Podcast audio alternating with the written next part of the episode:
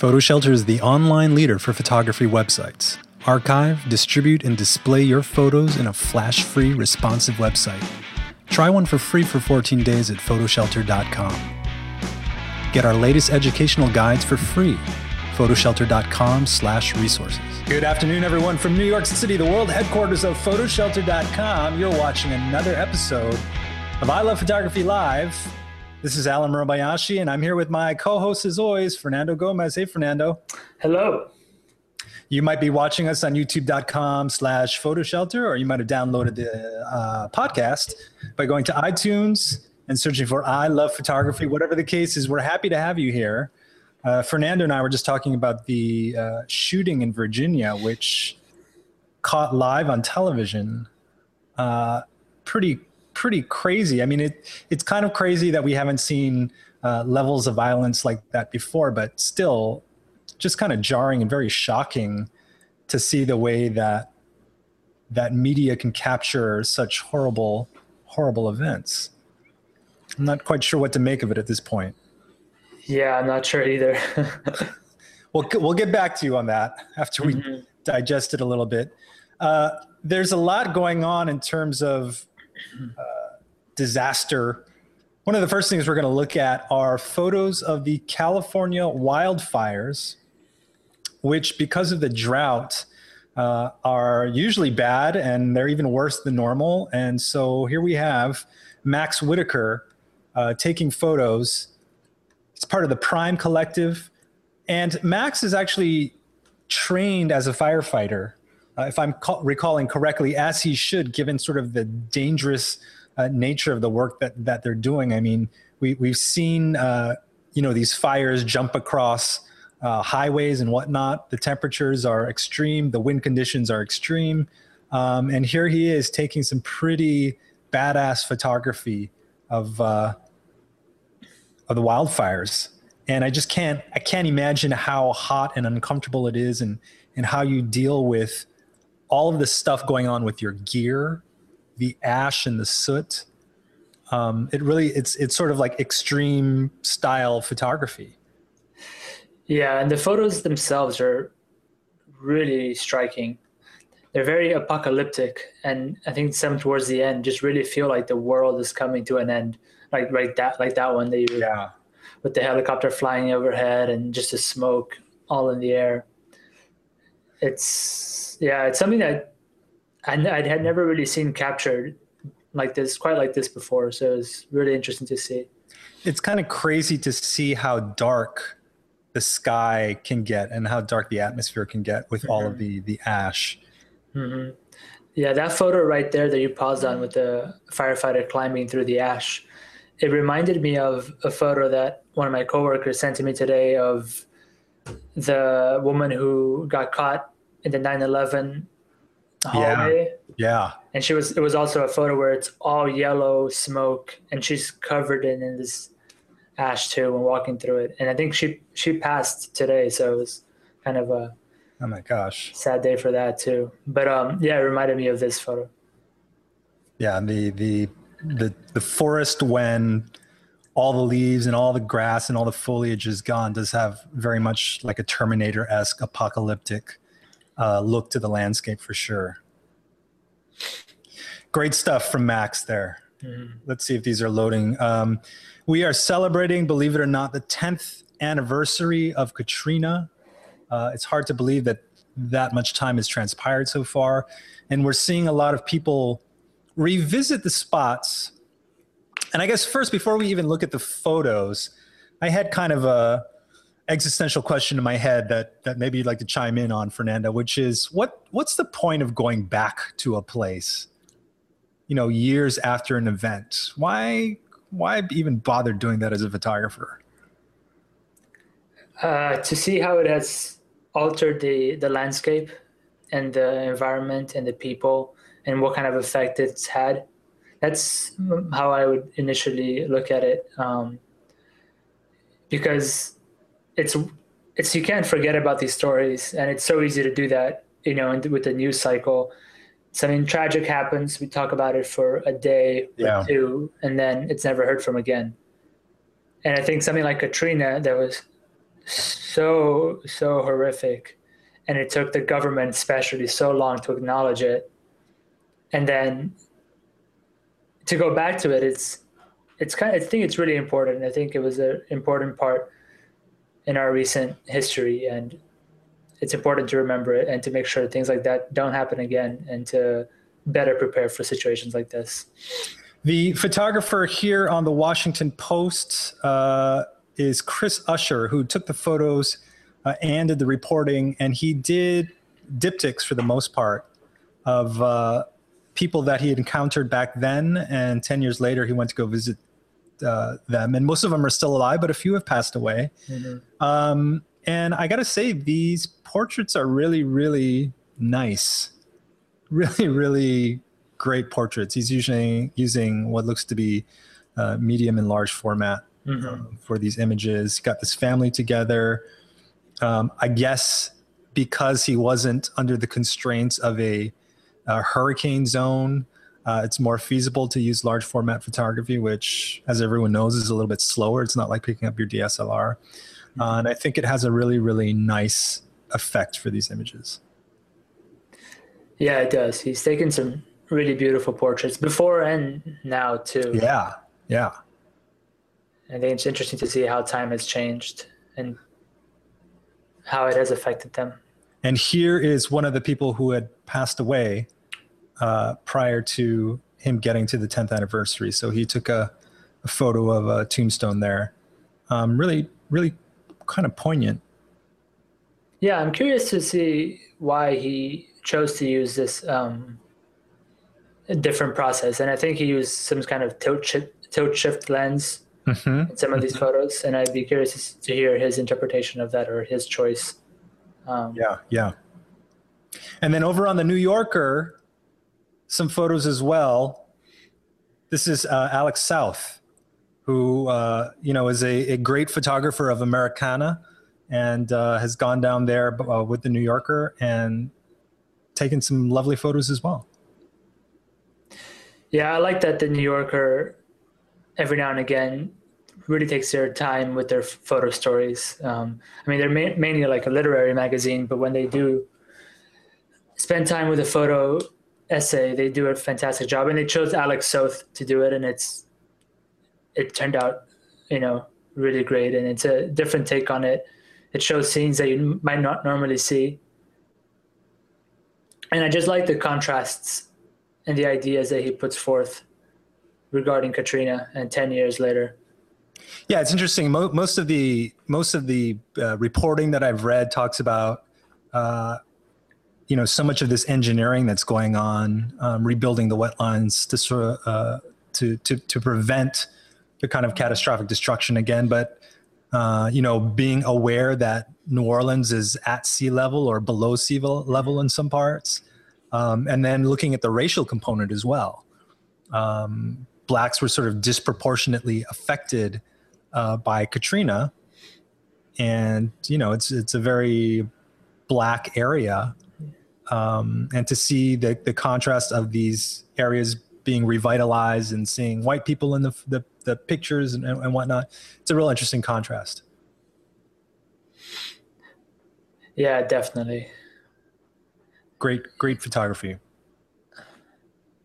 In the New York Times, here is a little piece that they put together called Walking in War's Path. Uh, Tomas Munita is the photographer, and he went to Israel and Gaza Um, to cover the aftermath one year later of last summer's war, which you probably, I mean, I wasn't even aware that there was a war, um, to give you a sense of how out of touch we are and how long, I think also how long this conflict has been going on. Um, but he went to places both on the Israeli side and the Palestinian side and put together, instead of doing a set of stills and instead of doing a set of videos, he did a hyperlapse. Um, and a hyperlapse is basically a, a, a time lapse, but where the camera is actually moving through space. And I got to say, I wrote a little piece on our blog about it. I thought this was really, really, really effective in terms of showing um, the place in a way that I still couldn't do it. The walk, the walkthrough was so potent in being able to see the the entire environment. Mm-hmm. And he put together eight of them. So you see, you know, for example, this area is heavily destroyed, but he also goes into a hospital and you see people who are doing their physical rehab, you know, a child who's been burnt severely and a guy whose leg was shattered and doing physical therapy. And it really, it really humanized the experience in a way that I haven't really seen typical war photography do. Because typical war photography is edited down to scenes of tragedy, which certainly tug at your heartstrings, but they kind of miss the ambiance, just the, the general banality of like walking around an area and just seeing destruction, but also seeing the normalcy that, you know, people are so adaptable to it. So I really, really like this presentation, and I hope to see more of this style of uh, photography and presentation before. Um, very cinematic in some parts. Um, and just a very interesting take. How do yeah. you feel about this? Yeah, I had I hadn't really ever seen something done like this before, especially with this kind of subject matter. And I, th I thought it was wonderful. I thought it it gives you more of a look at the life besides what the photographer chooses to frame and push out to the newspapers, to the media. I mean, of course, he is choosing what to show us here, but it's it's a wider view.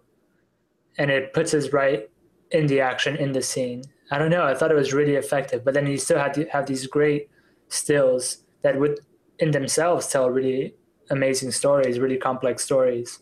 So I think it was a really well, well polished and well done project. I thought it was, yeah, a great way to do that. I have so many questions about how they conceived of this and how he actually went about taking it, because you know, typically in time-lapse photography or even in typical hyperlapse photography, your camera is automatically taking a picture every, you know, every fixed mm-hmm. interval, whether it's one second or a half a second or one minute. And in this case, you kind of get the sense that he was snapping maybe when he thought was appropriate, maybe every three steps, but then maybe when he, when he got to something that he thought was newsworthy, he stuck around and maybe chose a little bit differently how he's going to take photos. Yeah. Um, yeah. I'm not sure how he did it particularly. When I, when I first got my first D S L R that could shoot ten eighty p video, um, I did, I was playing around with it and I chose to do a short little project on street photography mm-hmm. where I went around filming on the street just as I would shooting, but I started filming, and whenever there, there would be a scene that I wanted to shoot, I would just click the shutter. So then that way it stops recording at that point and it takes the photo immediately afterwards. So then when I edited it, it would show this process of looking for the moment and then the click of the shutter and you have the still. So I was wondering if you did something similar to this. Yeah, interesting.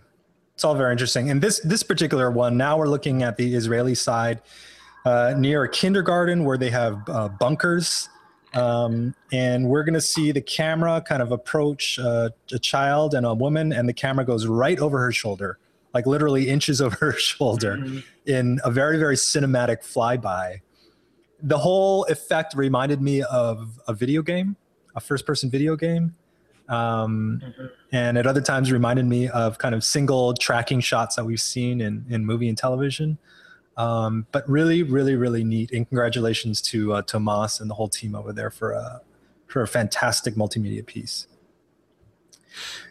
Tech Dirt is reporting about a photographer who lost a copyright infringement suit against a map maker who used his photo. But here's the, here's the clincher. The guy put the image up on Flickr, and he put it as Creative Commons. Anybody can use it, even for commercial purposes.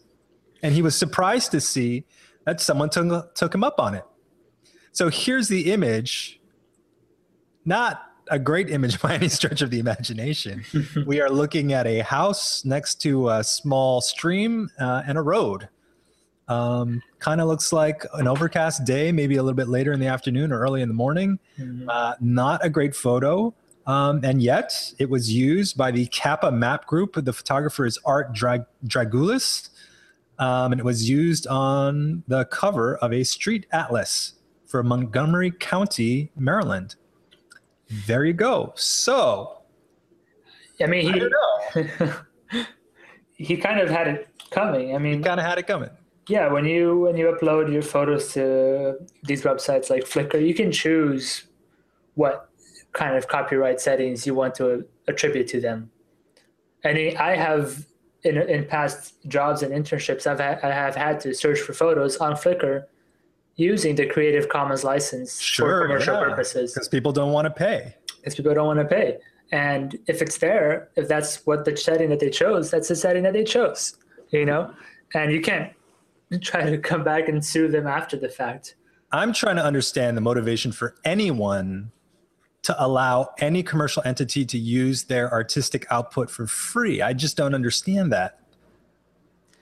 Uh, exposure, maybe, if it's, you know, accredited, or you know, if it's not. I, I would I would at least negotiate for a couple free atlases. You got to give me something. That's an option. You know? Yeah, I, I had a I had a food shot on Instagram, and I was approached by uh, one of the, the local affiliate television affiliates to to be able to use it, and I politely declined. I said, I just I don't work for free. Sorry, mm-hmm. It doesn't matter that it appears on Instagram or not. I mean, it was nice that they asked. Yeah, I'm sure these news organizations are getting a little bit more savvy about lawsuits uh, when they use people's images, um, but not going to do it. Don't care about that exposure. I don't I don't shoot my food on Instagram for exposure. I shoot it kind of to remember stuff. Yeah. Uh, you know, we, we like to be hard on Brandon Stanton, who's uh, the Humans of New York guy.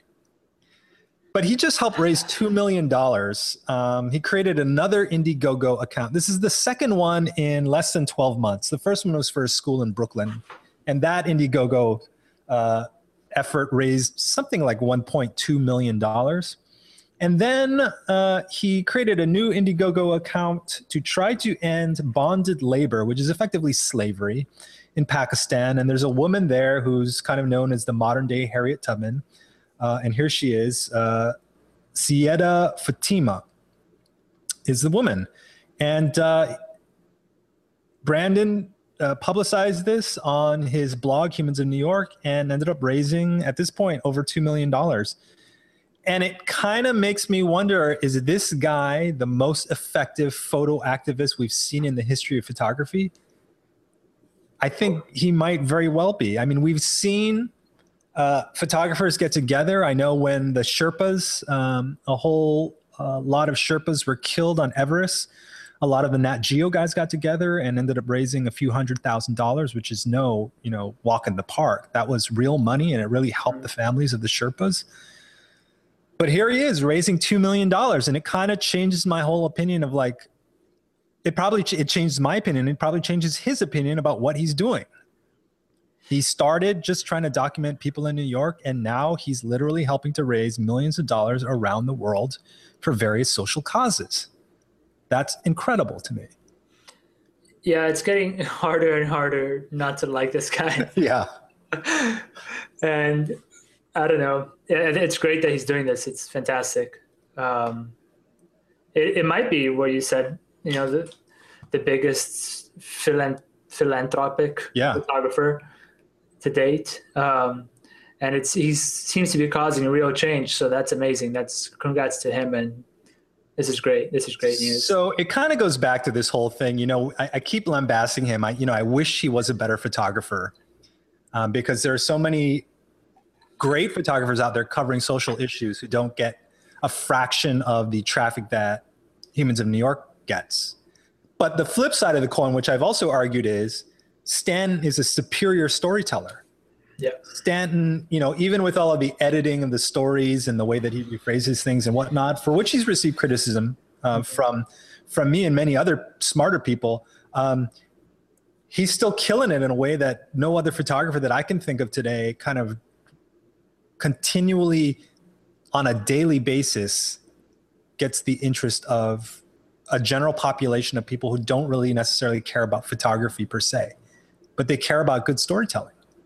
Yeah. And I think that's, that's where the money is, or that's your own point in saying that his photos reach people who normally wouldn't be looking at photography, wouldn't be looking at photojournalism or photo essays on an impoverished land or something like that. He just, He puts it out in a way that it's easy to digest, and it's it goes along with the medium, the media that we're used to seeing today, and it it's working.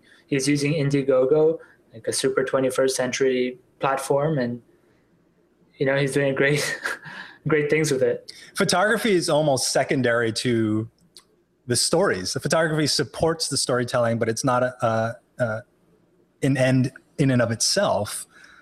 Really, really just kind of interesting, because I think a lot of professional photographers really think of themselves as photographer first, mm-hmm. and maybe storyteller second, or maybe they don't really think storyteller. Maybe they just think, oh, I'm a photojournalist, or I'm a, you know, documentary photographer or whatever. So just interesting to see the success that he has. You're absolutely right. It's harder and harder to criticize the guy. I think he's doing what he does, and he's doing it effectively. And, you know, you go back to every analogy that we've had with Bruce Gilden and all these other guys, mm-hmm. everybody's doing kind of their own thing. And so you can criticize them at points during their career for, you know, one activity or another, but the overall body of work is hard to sort of criticize. Yeah. And I think the photographs or his work is less and less about the photos and the photography aspect of it, and more about what they mean and what they represent. Exactly, exactly. We haven't talked about drones in a while. Why don't we talk about drones? We talk about them every week. This week, well, I think the story came out maybe last week, and it turns out on N P R, drones, the sound of drones increases the heart rates of wild bears. Now, let's pause for a second. And we actually know that people who live in Afghanistan and Pakistan have really high levels of stress because of the drone noise. You can hear it, but you can't see it. And in the case of people, you know what the consequence is going to be when you hear that drone going overhead. There's probably going to be some sort of attack uh, on you or near you. Um, and so it's really not that surprising that the same sort of physiological effect is happening to wildlife like bears. And it kind of makes me think, for as, as much as I love drone photography, maybe we need a little bit of common sense or regulation around where and when we can fly these damn things. And I mean, I think in this instance in particular, the drones are being used to study the bears that they are affecting. Pretty ironic. Yeah, quite so. So maybe what we really need is kind of more silent drone technology. Maybe we should work on that. Yeah, we should get the government involved to use the ones that they're using to spy on us. Exactly. Just point it at the bears instead. Well, barring that, we have another piece for you, because there is a Idaho company selling drone-specific ammunition called Drone Munition. Now, I've read a couple of stories. This is uh, shotgun shells designed to shoot down drones, and I've read several stories, and I I can't really determine what the difference is between this shotgun shell and any other shotgun shell. I'm tempted to think this is merely just a branding exercise, which is fine. Mm-hmm. Uh, I'm not sure that it's necessarily legal to shoot a drone out of the sky, even if it's over your property. If, if it's high enough, it's probably illegal to do that. But I guess if the property owner has a gun and you just have a drone remote control, I don't know that you're necessarily going to confront the gun guy. I mean, this is probably targeted towards the bears.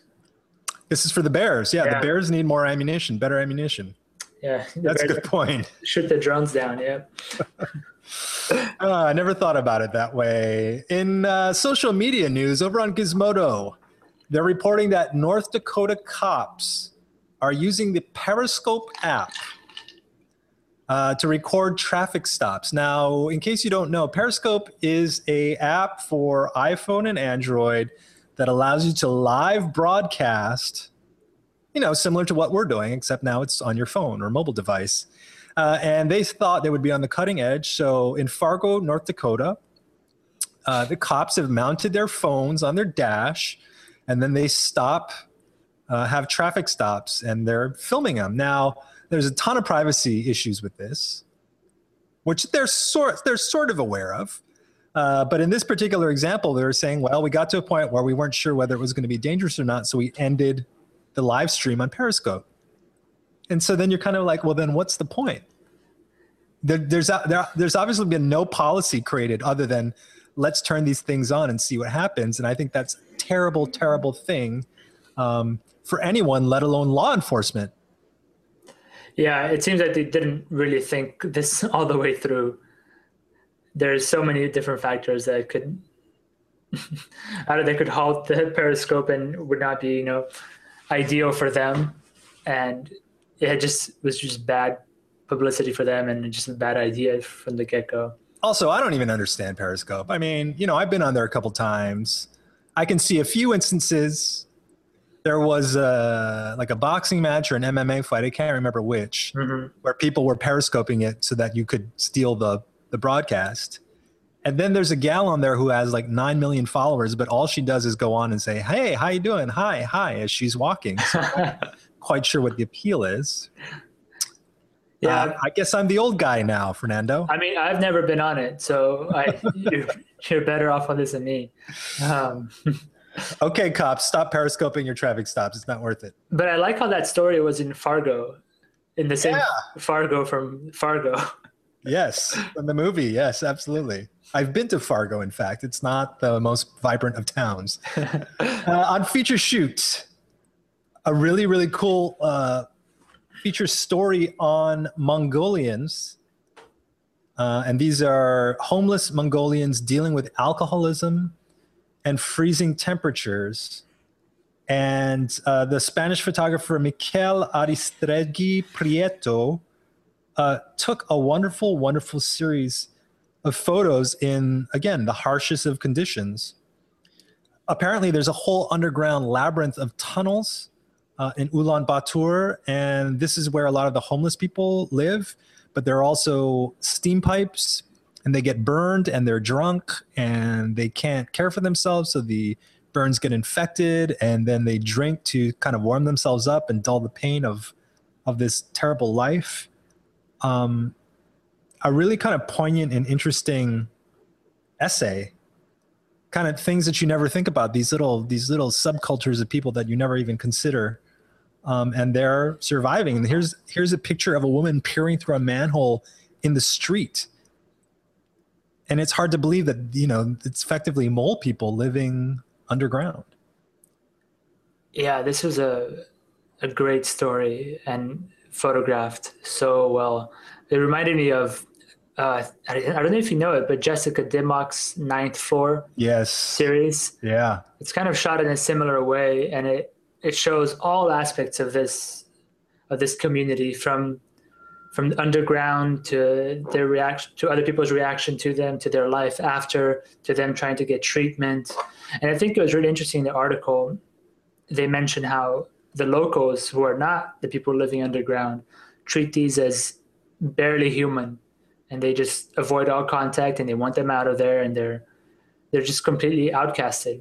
Yeah, as many homeless are. The mm-hmm. So you referred to Jessica Dimmock. Jessica Dimmock uh, photographed a heroin den here in New York City. Um, and to your point, just a lot of, a lot of weird, crazy things going on, uh, and a very gritty style of photography for which she got a lot of accolades and awards for. But yeah, very reminiscent, all of these small little enclaves of, of forgotten people that you would otherwise never really know about, because I yeah. think the Ninth Floor was somewhere here near the Flatiron District, yeah, right near our office. And this is literally underground where you're stepping. So these these images of people popping their heads out of the manholes, you just you just can't even believe it. I mean, it's just so shocking to me in some ways. Um, really, really great job by this photographer there. More fantastic photography out of Asia. This is on the Washington Post, and it is about eagle hunters in Mongolia. The photographer is Tariq Zaidi. And first of all, the photos are amazing, and the clarity on them, I don't know what sort of sharpening and saturation he's doing, but they look kind of hyper real, um, but super fantastic photos. Yeah, they're just really, really cool. I don't know whether he's using a, a, a filter, Uh, polarizing filters to get the sky to, to pop like that as well. But mm-hmm. it just, it's so striking, the photography. I, you know, I saw this online and I was like, wow. Yeah. And it, it's an interesting bond between the, between the eagle and the, it, it is an eagle, right? Or a falcon. Yeah, an eagle, I think it is. Yeah. And their, and their owners, where they, they grow up, they have to be the same. They can only work or hunt for one person all of their lives. They have to be trained by one person, and they live for like, I think forty years. So they become part of that person's family. It's amazing. And I don't even know what's going on in this one. Here we have two guys, and there's an eagle sort of landing on one guy's arm. And then is that a fox or some sort of dog? I don't even know what's that's, going on here. That's the, so I was trying to think about this, and I think, because in the later photo, you can see another fox. I think that's the fox that the eagle hunted. Amazing. Amazing. It's just crazy. Well, in some of these, it looks like, in, in this particular photo, it looks like he's using a strobe. Yeah. Um, so, you know, I'd love to see kind of the behind the scenes of, of what his gear was. And, you know, he had to be out there for a while to get these images, but really, really great job by uh, Tariq. Some good photography this week. Mm-hmm. Here's another one I love. I thought this would appeal to you because of the street photography aspect. There is a swimming pool in Prague, and uh, they hired a street photographer named uh, Rishabh Kaul, who was hired uh, to go there for two months and document the Podoli public swimming pool. Uh, and the, the, the goal wasn't to just shoot the pool, but the life around the pool. And he found how vibrant a community was actually at the pool, not only amongst the swimmers, but the people who are just kind of hanging out there. And again, another great set of, of photographs, and I love the black and white. Yeah, I really, really like these as well. Um, it's funny that you should think of me, but yeah, they're they're great. He captures all aspects of the of the culture and the pool, and I think this was for a kind of a historical project about the pool, and I and he does he does just that. He captures different generations using it. I think there's one photo of a young man about to enter the pool, and then. Older, there it is, and, yeah. and an older man looking at him enviously or something. I mean, the old guy's still in good shape. He is, yeah, he is. But yeah, I love the, these geometric lines and the mm-hmm. shadows, and kind of makes me want to go to a pool and, and shoot. I mean, I'd like to get paid to spend two months at a swimming pool and yeah, shoot. Really. I'd love that. Fantastic, fantastic mm-hmm. stuff. This is over on Pixel. All of the links that we're talking about today, you can find on our blog at blog dot photoshelter dot com. We hope you check it out. We're getting near the end, so we're getting a little more featurey. Here was a, a picture on BuzzFeed Rewind. It's kind of the throwback channel of, of BuzzFeed. Mm-hmm. And they had thirty-one pictures showing you Woodstock, the original Woodstock Festival, which is kind of the granddaddy of music festivals. Um, and this is in nineteen sixty-nine, and four hundred thousand young people showed up. I think it was ten times more than they expected. Uh, and these photos are crazy. The amount of traffic, people doing drugs, people passed out. Uh, there's a mix of color photography and black and white photography. And you kind of see how dirty and nasty, but also how like nice and peaceful everything was. Yeah, I had... I didn't really know that it was this big, but this was a movement. Yeah. I think they, they were expecting fifty thousand people, and they got eight times that. It's crazy. Here's Jimi Hendrix uh, in color playing the guitar. Um, yeah, just really, really amazing. Amazing. And the owner of the farm was sort of like, hey, man, this is cool, whatever. Yeah. But I mean, and here's an aerial shot. This is where you needed the drone. Apparently, you didn't need the drone because they got a plane or something. Look at all those people. Holy bananas. That's, that's amazing. And, you know, again, the eight times more people, ten times more people showed up than they anticipated. There are no facilities or very yeah. few facilities. It's like, how did anyone survive? Amazing. I saw that they were getting medical supplies helicoptered in, which is just crazy for a music festival. Insanity, insanity. Fantastic stuff. And here are the owners of the farm. Um, with all of the trash and stuff in the background, and they looked pretty damn happy. Yeah. And this image, by the way, this image uh, is taken by Bill Eppridge. Bill shot the uh, the R F K uh, assassination photo, um, and oh, wow. is one of the the prime uh, life guys. So fantastic work. We have come to the end, and we have one more funny story for you. And this is a uh, wedding photography, which always lends itself to great moments. You know, I, I spoke to a wedding photographer once, and I said, do you ever get kind of bored of shooting photography at weddings? And he goes, no, because it, it's sort of like a microcosm of life. There's a couple falling in love, and there's always a few couples falling out of love, and there's everything in between. And I was like, holy crap, that's so smart. Mm-hmm. So smart. Uh, in this case, the wedding photographer is Sean Cook, and he was shooting a wedding in Chicago when all of a sudden the bridesmaid fainted as the couple was kissing. And so here you have this wonderful photo. I mean, without the bridesmaid, it's still a wonderful photo. It's afternoon light coming in. There's a faint shadow of uh, the window panes, um, but there's a woman on the floor completely passed out. um, and it's just sort of amazing. Yeah, it's nice to see another one of these wedding photos after seeing the one where the photographer fainted. Or yeah, tripped. He tripped. Yeah, yeah, yeah. These are ah, these are great. These yeah, are great. Fun. Um, uh, so they said it was an especially hot day, and I guess she just got a little bit of heat stroke and uh, passed out, as so happens sometimes. You know, here's the thing: if you're in a in a situation where you're feeling woozy, you know, I I don't know that you have to grin and bear it like that, even though it's your sister's wedding or whatnot. Just have a seat, have a drink of water. Not a big deal. Better than, you know, passing out and hitting your head and going into a coma. I mean, she made internet fame out of it, so. She did, and so did Sean. It's a good thing. Yeah. Oh, there we go. Another full week of photography. Um, I know we're going to have a lot to talk about uh, next week uh, with this, this shooting and all the other stuff that's going on. We haven't even talked about Donald Trump that much, but there's a great photo that I have in mind to show next week and talk about in terms of political photography. Ah, oh, photography is everywhere. I love photography. So do I. So for, for Fernando, this is Alan Morabayashi. Thanks for joining us. We'll see you next time. Bye-bye.